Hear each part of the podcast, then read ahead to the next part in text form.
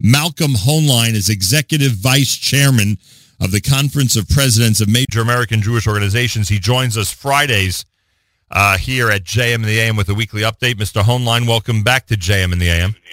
Thank you. Good to be with you again. We should mention that, uh, as is the case practically every Friday, every February, uh, Malcolm's going to be doing a tremendous amount of traveling over the next couple of weeks. So week by week, we will update everybody in terms of the weekly update schedule and when and where it will be taking place. So make sure to be tuned in here on a regular basis at JM in the AM. Malcolm, today is International Holocaust Remembrance Day. Someone pointed out to me yesterday, and you, you always talk about the importance of uh, of words, of symbolism, etc.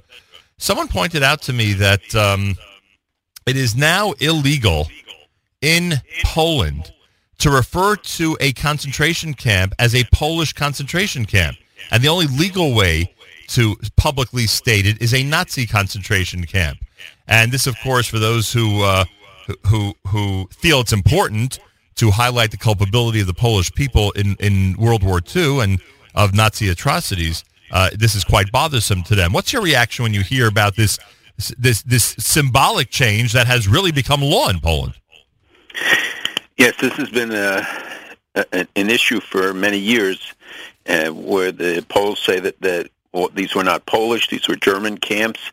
And I remember many times guides um, sort of obliterate the the Polish role, and anybody who has even visited the camps knows that the people in the environs worked there, certainly knew what was going on there, that the that they there was a lot of complicity, just as there were some uh, there were righteous Gentiles who who try to help. I think it's you know it's a misguided thing, and confronting history is the only way to to address the atrocities that took place and the role of uh, of people. And there are those in Poland and officials who have been very forthright and and willing to do so.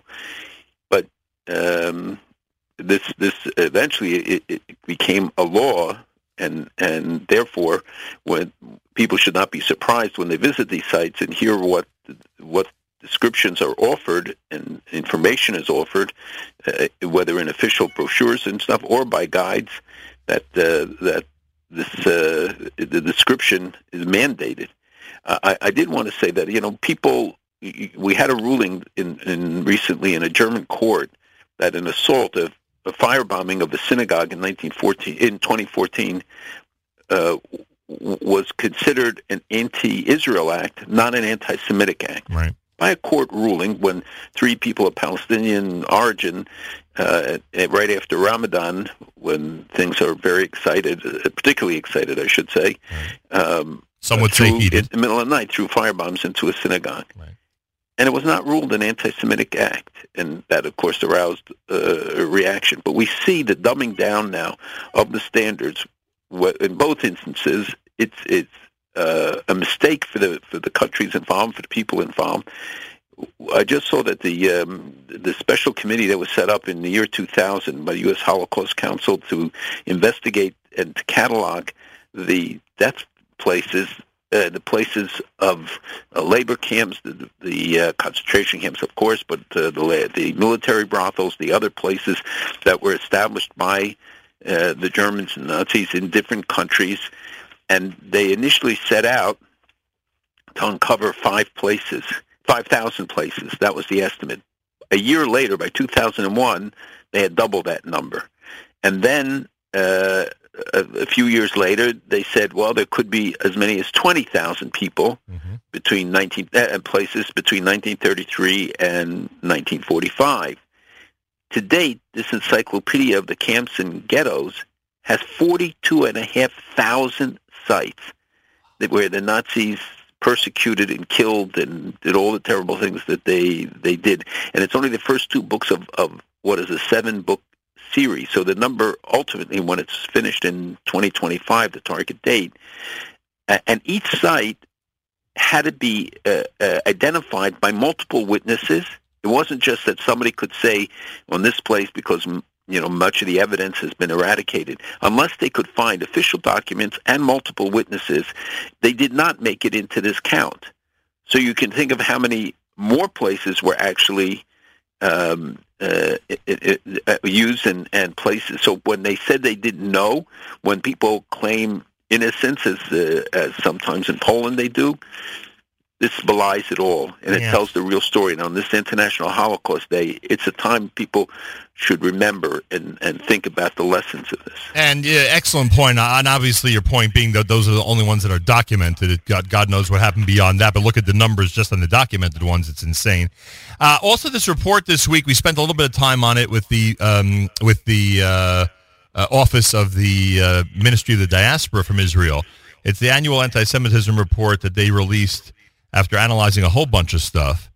And in France, uh, anti-Semitic violence is down, while in other places, incidents in Europe, other areas of Europe and the United States, it seems incidents are up. They attribute this to the crackdown of the government and police forces in France, which you could speak to that if you would. Is that in fact what's going on? That there's a, a concerted effort among French authorities to uh, uh, really quell the anti-Semitic attacks?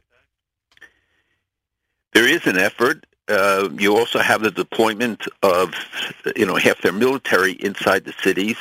You have uh, police and army stationed at Jewish institutions, so that does diminish it. The, um, but overall, I think that one would have to say that the number of incidents, and especially here, as we document them more, uh, is certainly on the increase. There is no diminution overall, i- and both in the intensity of, of the incidents, the, the physical assaults, the verbal assaults, the what what is going on in the campuses. It may be be that it reaches a peak point, uh, as as it may have happened in France. There's also the question of reporting. Do people report the incidents?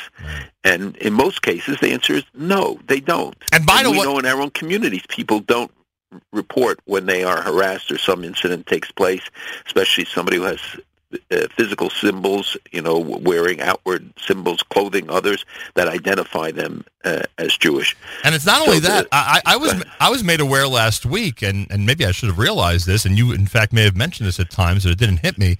That that campus security uh, on campuses around the United States essentially handle things internally, and and very often, apparently, very often on certain college campuses, they are encouraged, meaning the security forces are encouraged not to get involved in certain types of episodes and incidents, and anti-Semitic ones are primary among them.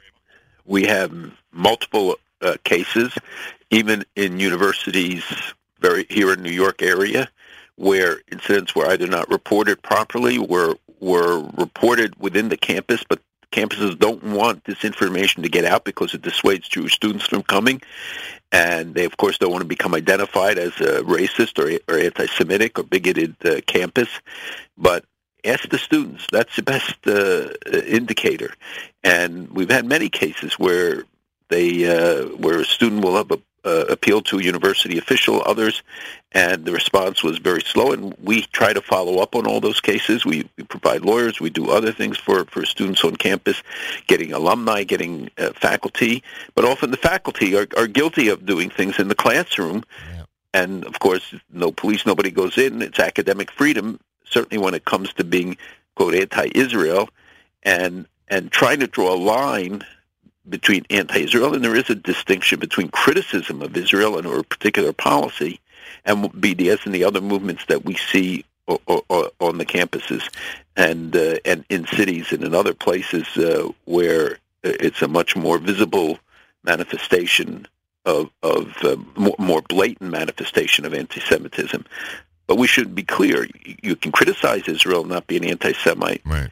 Can't deny the right of Israel to exist, and the Jews to have the state and have the rights of everybody else. And on this International Holocaust Remembrance Day, the final frontier, I should say the most obvious uh, frontier now, is the internet. It is unbelievable the number of uh, uh, of episodes that are and and posts. I, I didn't even realize that there's an algorithm that actually keeps track of key, certain key words and certain key phrases that would be used uh, to express anti-Semitic feelings. The internet and social media, I'm sure you agree, is one of those uh, areas, one of those frontiers where we don't know what to do. It's like the Wild West out there, and uh, and the level of anti-Semitic activity on the web is uh, at this point uh, beyond any control.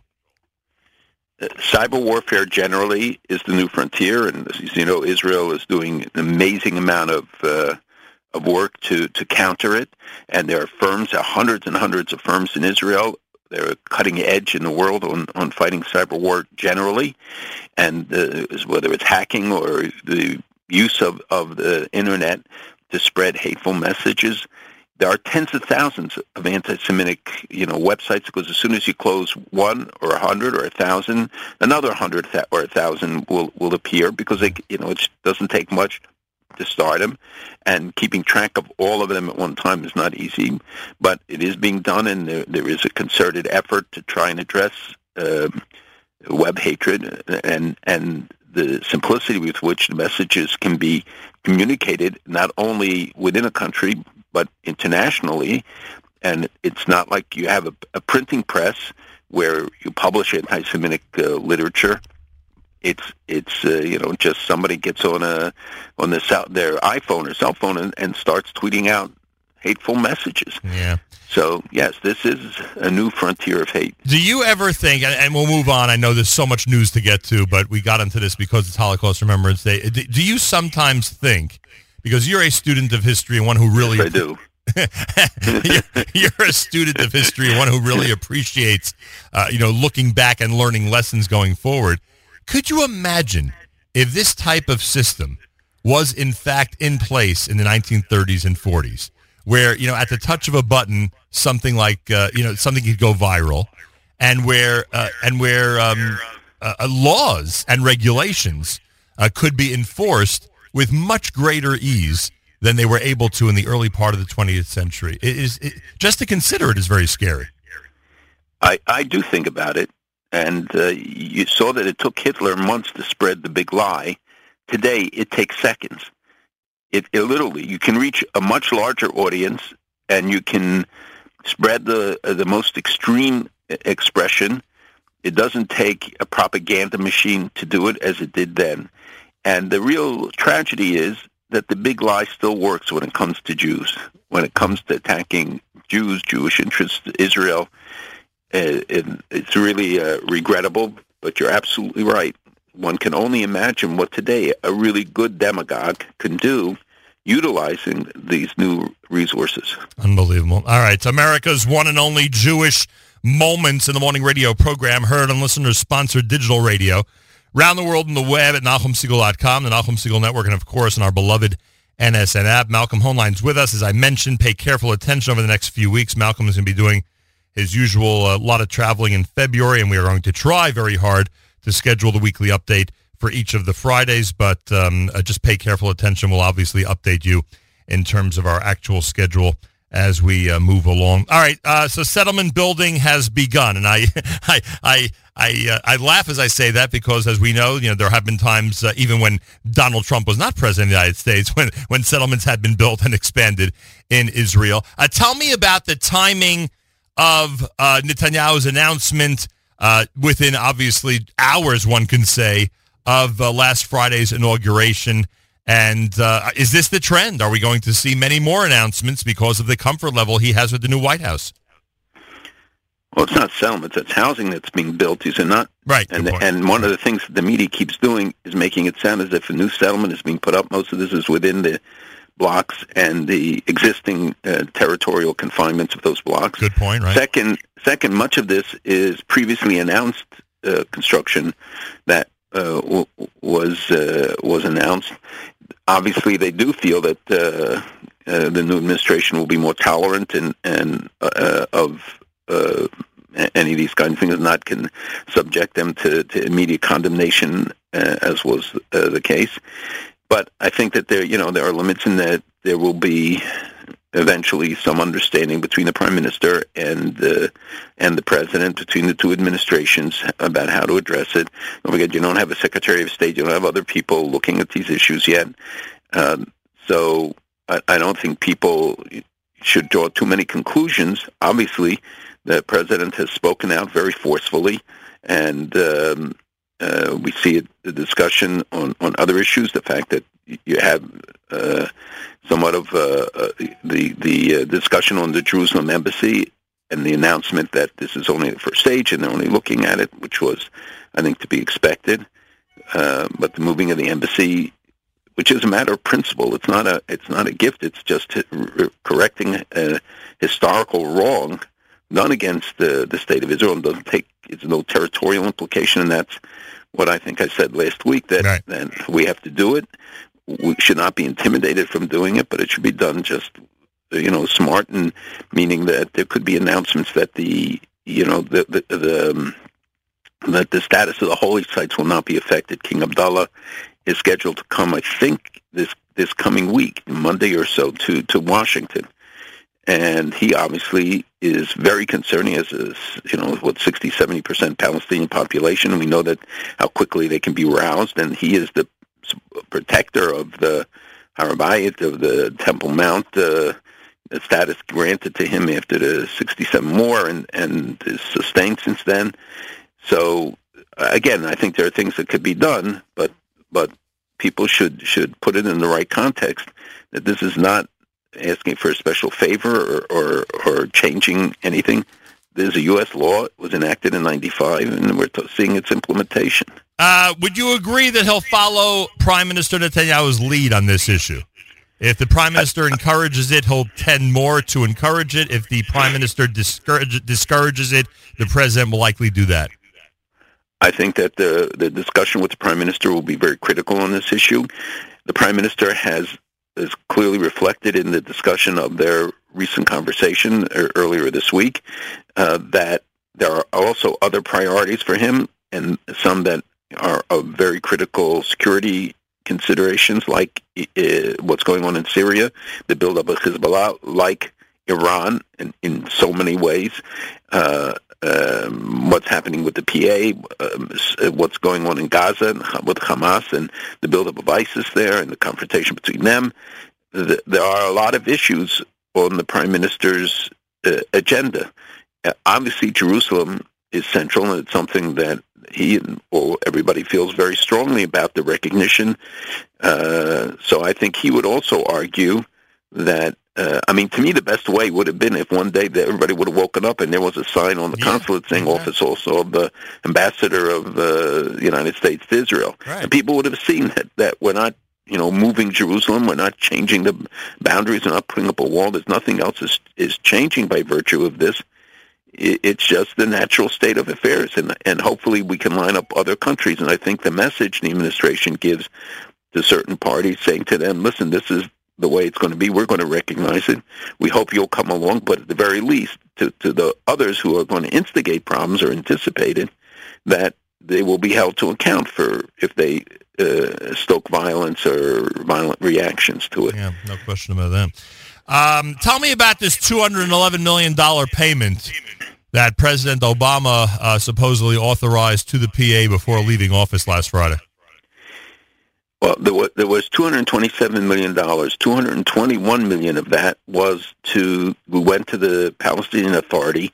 There had been a hold uh, placed by Congressman Royce, the chairman of the Foreign Relations Committee in the House, and by Senator Granger from Texas, um, because of the amount of money that the PA is spending on incitement, on paying the the, the um, pensions to terrorists who kill Jews, Israelis, to, uh, to and to their family, to the families of those who engage in those activities. Uh, you know that the the guy who did who rammed in, and into those four uh, young soldiers uh, within a week, his wife was getting seven hundred sixty dollars a month of pension for life and uh, all sorts of other benefits. And there's a, over three hundred million dollars in their budget annually for this, and so members of Congress are finally saying, you know, it's enough, and they asked it to be a hold it's not that this was everything. They got the Palestinian Authority got 250 million dollars from us for, uh, through other accounts and uh, previous payments, and then the president, uh, President Obama, literally as they were walking out the door, you know, I guess the lights are already off. He he made uh, he released this money. What is interesting is that the State Department didn't pass it on; they held it. And so that money has not been given to the Palestinian Authority, and now the new the administration will have a, a say about doing it. The problem is that the optics were terrible to do this, you know, in in such a, a sneaky way. And Secretary Kerry notified Congress, but as he was leaving, and and uh, Congress didn't even have a chance to react to it. Uh, now that money will be reviewed, and and it should be leveraged to to get an end to these very blatant violations by the Palestinian Authority that continue to stoke in uh, violence and encourages people to engage in it because of the financial rewards. Um, so symbolically, uh, President Obama was obviously trying to make a point. I mean, more than just symbolically, but you get well, the reason I say symbolically is because you were probably sitting there Thursday and Friday as we were speaking. Because when we spoke last Friday, it was hours before uh, President Obama's official end of his uh, term. Uh, you were probably sitting there wondering, is there something even more serious than a payment to the PA that's going to be coming in the next few hours? Am I right that that was a concern of well, yours? we were always concerned what would be done in the last uh, uh, days. And I, I don't know if we know everything, uh, like on the Iran deal, we don't know all the secret codicils. We find out more and more and more will come out. The president signed an awful lot of uh, decrees. Um, so we'll have to find out you know, and I'm sure the Trump administration is is reviewing all of them and trying to study them. Uh, we'll find out if anything else was done. But this was a, a the way it was done. It's not just the, the, what he did, but the way it was done. This was money that was allocated, and um, and it, it just uh, the appearance and the the message of it is is really terrible. Uh, but I, my point is, at noon last Friday, yeah, of course. You, we, you were, we, we you, did not know, and, and we no. still don't. I'm saying we still may not know all the things that were done. Oh, so it's, it's a noon last Friday. I, I, would suggest that you you know took a sigh of relief that there wasn't anything more serious. But you're saying we subsequent to that could find out that in fact something more serious did occur. Well, I don't know if more serious, but what but we don't know all of the acts that were signed. What right. other um, measures may have been taken.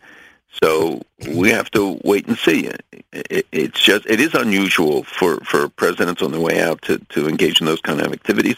It, it, pardons are usually done, and it's very regrettable that he did not include Pollard or Rubashkin in those uh, pardons when he gave so many to people who could pose dangers to society ultimately, and uh, not to consider their cases. Uh, and I mentioned uh, either last week or the week before, maybe the new president would make that one of his first actions, but it doesn't look like he's heading in that direction, right? Uh, presidents don't do that as a first act. You know, people. It, it, I'm sure it'll be discussed, but it has to be done at the right time because you know, first they got to find their feet. They got to yeah, I know. Cabinet he, is in place. He, but he it's not a kind but, of thing you do right but away. But he doesn't seem to care what anybody thinks. no, no, it's not because of what people think. It's because he's just I'm sure, overwhelmed by all the immediate things that have to be done and the right. considerations. You know, the appointments. They got they fill four thousand jobs. It's, right. it's uh, by the way, the deputies have not been appointed. These are very key positions. By the way, I got to ask you because I, occasionally I, I turn to you for your general acumen when it comes to political science. Someone wrote this week. I think it was a Wall Street Journal piece. Someone wrote this week that in fact President Trump is um, not really that concerned about the voter fraud situation and how many people were at the inauguration. But if he continues to to harp on those two issues, then he'll be able to allow the, the he'll be able to allow the media to concentrate on those things while he goes ahead and does other things that they're not concentrating on. You think there's anything to that theory? It's very clever. I never heard it before. I think it's, uh, I think it's brilliant. It's and by the way, smart. by the way, if it, if it's true that his reputation of knowing how to manipulate the media is off the charts, I mean, come on. I mean, we don't believe in conspiracies, but boy, that would be a good one. Um, uh, it's a very yes, that's a very intriguing idea. Yeah, I'm telling you. When I heard it, I said, "My God, he may be even smarter than we think, especially vis-a-vis the media." All right. Um, the, the, trip, it sounds, every time the White House uh, references him, meaning Netanyahu, it sounds like he's coming earlier than March, like his trip is weeks away, like sometime in February. Yeah, it could be a Super Bowl time period uh, because he does have a trip to Australia scheduled for mid-February, which means that if he doesn't do it then, he would, could come in March when the AIPAC annual conference will be held also, so it will be killing two birds with one stone. I think he wanted to come earlier because of certainly the message it sends. It's the same reason why other leaders, why Miss May is coming, uh, Prime Minister of Britain, mm. why King Abdullah is coming, why many others are, are trying to come. Uh, President Mexico was scheduled, but that's been canceled. Right. Um, that the that you know you send the message to other leaders and that that you're in and that you have a, a, relationship. So that's why I think they would like to do it as soon as possible. Is the relationship between between President Trump and uh, Prime Minister May critical when it comes to his desire to really have a comprehensive plan to get ISIS? Is, is Great Britain going to play a big role in that? I, I wouldn't say that they play a big role. They play a role. They are part of the coalition forces, and but I, I think that there's a message to Europe. There's a message that he wants to build a relationship with uh, Britain. I think along the Reagan Thatcher lines. I think that he, you know, that, that, that so there are other messages that come with it. And as a supporter of Brexit, he would want to be supportive of uh, of the Brits and of the Prime Minister who, who did support Brexit. And um, campaign Trump versus President Trump when it comes to ISIS. Uh, you and I had discussed uh, countless times when he was debating his opponents in the, in the, Republican primary, and then, of course, when he was debating uh, Mrs. Clinton. We had pointed out that it sounded like there was no real plan uh, to defeat ISIS, and now, of course, he's talking about a comprehensive plan um, uh, to, to take real action. A- any difference uh, in what he's espousing now compared to then? Is there anything – in place that looks like a plan coming from the White House? Well, remember, it's just, it's still his first week in office, and right. uh, you know they have to see because it's a very fluid situation there, and there were talks that were supposedly going on. I don't think they're going to go anywhere, but uh, I, I think that uh, in the principle, I don't see any change uh, of what he pronounces and, and the policies that he has enunciated. Um, implementation is always more difficult, you know, when you when you actually have to deal with boots on the ground, when you have to deal with uh, realities, and it's not just true regarding Syria or the international scene. It's true regarding everything. When you have to face all the consequences and think about things that you didn't necessarily consider before. But I think that the, there is a consistency from what I can see in, in what he's been what he's doing and saying now to, what he said before. Yeah, his executive orders have included you know things related to Obamacare, uh, the environment, uh, immigration law, the wall, as we know. But I don't think he has uh, signed anything regarding repealing any part of the Iran deal to this point. Correct? Right, and I don't know that repeal is the direction to go. I think we have a lot of other things. We have the um, Rubio introducing the renewal of the Non-Nuclear Sanctions Act. Right. We have the meaning more sanctions, but for their other violations, which are growing every day. I think that they, there are opportunities to to increase the banking uh, sanctions, which I believe in strongly, because I think it affects everything else. And we see trade delegations from France, and they said yesterday that Germany was company was interested in a $12 billion investment. A lot of those are just announcements and not stuff that comes to fruition. But um, you know, there is a, a, a lot of activity going on.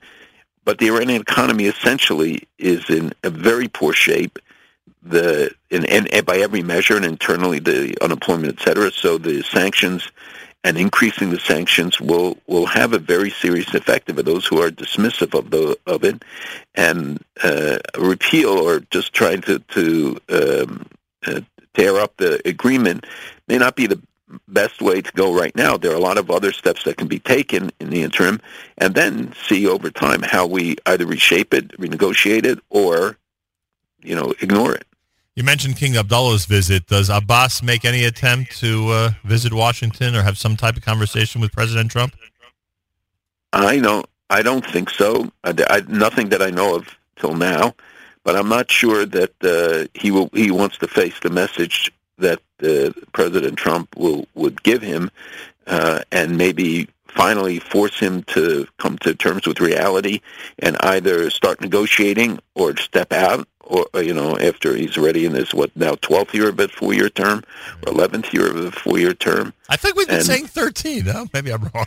I can't keep track. Well, time flies so maybe. But certainly does. but but you know i think he he's getting sobering messages and and maybe he'll start reading it right and and uh react in the right way or pay the price. Is there a an official Israeli policy regarding Syrian refugees? Israel has done such amazing things, and I went personally to visit up in the Golan in the middle of the night when and see Israelis, young Israeli soldiers going in, taking out Syrians who are wounded, especially children, but also adults. And I mean, literally every night, thousands have been treated for free in Israeli hospitals, the burden carried by the government of Israel. There are organizations that are trying to help, among others that uh, have uh, provided some assistance in this. Um, but it is truly a remarkable story, hardly told. I saw one of the networks here finally did a story last week interviewing some of the Syrians saying, you know, we were taught to hate them, but we see that that we were being lied to, that uh, that they can't disclose who they are, and, and if it gets out that they were treated in Israel when they get back, they could be killed. So um, the um, Israel's policy is to, to to engage in humanitarian assistance. They can't allow the border to be open and have a massive influx of people. They they are talking about taking a hundred uh, orphan children and giving them uh, respite and care, and then uh, you know certainly in the interim until the situation there settles down. Wow. Uh, we mentioned earlier the payment, of course, and the possibility of uh, the new president freezing it, meaning the payment to the PA. Sp- spoke about executive orders. Um, the Trump administration, according to the Max Fisher article, is preparing executive orders that would clear the way to drastically reduce the U.S. role in the UN and other international organizations, as well as begin a process to review and potentially abrogate certain forms of multilateral treaties. How serious an action do you think they'll take? I mean, obviously, he made it known over the last few months what his feelings are toward the United Nations. But I mean, is he talking about you know symbolic funding, or we're talking about a real pushback or pullback of a U.S. role financially in the United Nations? Well, I think that that's exactly what what we're looking at from what we know now. Again, it's early, but they're talking about uh, a forty percent, I think, cut in our dues to all international organizations. He's talking about cutting off any agency, international body that uh, accepts or grants full membership to the PA because, again, it's a violation of, of American law adopted by Congress. That's why we cut off the money to UNESCO. It wasn't the administration; it was Congress that passed the law, but the, the administration acted on it, uh, and we are not. Uh, we don't pay any dues to, to UNESCO, but he's talking about uh, a much broader uh, move. He's also saying that we would um, punish companies or uh, that do business with countries that that uh, circumvent this Iran sanctions. Uh, so it's a very broad. There's broad coverage, and it could have multiple manifestations in different ways, both economic and political, etc. Um, but it seems to be serious, and you know they will they will listen because they're dependent on the, America's dues. And I nobody said anything about pulling out of the UN, and nobody, as far as I know, and and people, and I don't think are looking at that as a viable option. But to use the leverage we have to say that they, these agencies, for once, will be held to account. They've been getting away with murder for decades. Unbelievable. Hit them in the pocketbook, huh? The only way to really make an impact. Mm, that certainly gets their attention. Uh, finally, this terrible, terrible bus accident in Israel uh, that killed two uh, near Lavona. I'm assuming that it, it, was not at all a terrorist attack. It had nothing to do with terrorism. It was simply a bus accident, correct? As far as uh, we know in the reports that I've seen till the middle of last night, there there was no accusation of uh, terrorism. We've seen vehicular terrorism, yeah. unfortunately, and even even this past week, another incident where there was an attempted ramming that, thank God, did not hurt anybody, but not in this case. All right, Baruch Hashem for that, I guess. But of course, what I said, a terrible episode uh, that affected um, uh, Israel uh, yesterday. Um, uh, next week, where, where, are you allowed to reveal your destination this year? I mean, you know, some years you go on these missions, you're allowed to tell us where you are. Sometimes you're not. Is, are these one of these? Is this one of these destinations that we're allowed to know about, Mr. Hoenlein? Well, next weekend I'm going to be speaking at the Limmud conference in London, ah. and at the Board of Deputies in London, and other venues there, meetings there. Uh, but there's this international gathering of all the from across Europe, and uh, so I'll be speaking there.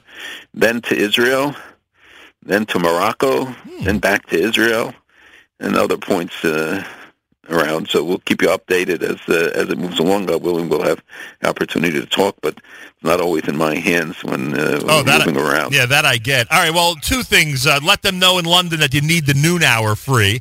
If I'm, oh no, I'm not calculating correctly. I'm like, yeah, I think it's, I think it's the noon hour. No, one. It's five hours oh, difference. Oh, it's a one o'clock hour, whatever. Sometime, sometime yeah. around then. And obviously, uh, next a week from Sunday, you'll have to watch the kosher halftime show from London. In most cases, you'd be watching it here, but I guess you'll have to access it from your hotel in London. Yeah, as much as I would be watching it here, I'll be watching it there. hey, wait a second. You're supposed to tell the world that you love watching the kosher halftime show. Are you kidding me? No, the halftime show, of course, that I watch. I just don't watch everything in between. All right, Malcolm, a good trip. Have a wonderful Shabbos. There he is. Malcolm Hoenlein is Executive Vice Chairman of the Conference of Presidents of Major American Jewish Organizations.